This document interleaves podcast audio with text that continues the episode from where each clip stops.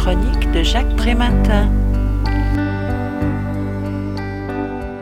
Julien Boyer et Johan Barata auront consacré cinq années à arpenter 25 pays à la rencontre des pratiques sociales qui se déploient sur les cinq continents. L'occasion de nous offrir un livre haut en couleur et en diversité, travail social autour du monde.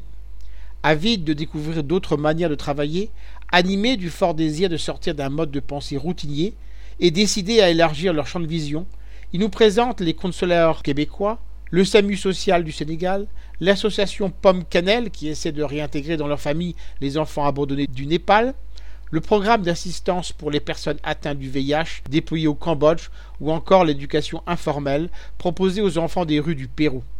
Ils ont proposé à 40 professionnels des contrées traversées de choisir les mots qui définissent le mieux leur action.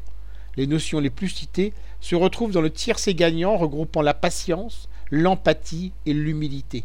Si chaque État définit le cadre juridique du travail social, celui-ci se retrouve donc à travers les mêmes valeurs validées internationalement.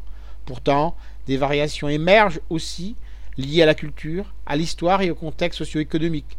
Si le monde latino-américain s'engage politiquement dans un soutien aux luttes émancipatrices des populations opprimées, les anglo-saxons investissent bien plus la méthodologie de l'intervention censée apporter les réponses, quand les francophones privilégient le questionnement et le rejet des postures normatives. Autre débat récurrent, ceux portant sur l'approche des publics à partir de leurs difficultés ou de leurs potentialités, la priorité donnée au changement individuel ou sociétal, la formation au métier privilégiant l'université ou l'alternance avec le terrain. Je rappelle le titre de l'ouvrage, Travail social autour du monde.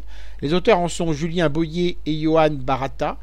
Ils ont été publiés aux éditions Chroniques sociales en 2017 et leur ouvrage est vendu 14,50 euros. Vous pouvez retrouver le texte de cette critique dans le numéro 1205 de Lien Social. Il est consultable sur le site du journal www.lien-social.com. Je vous dis à très bientôt.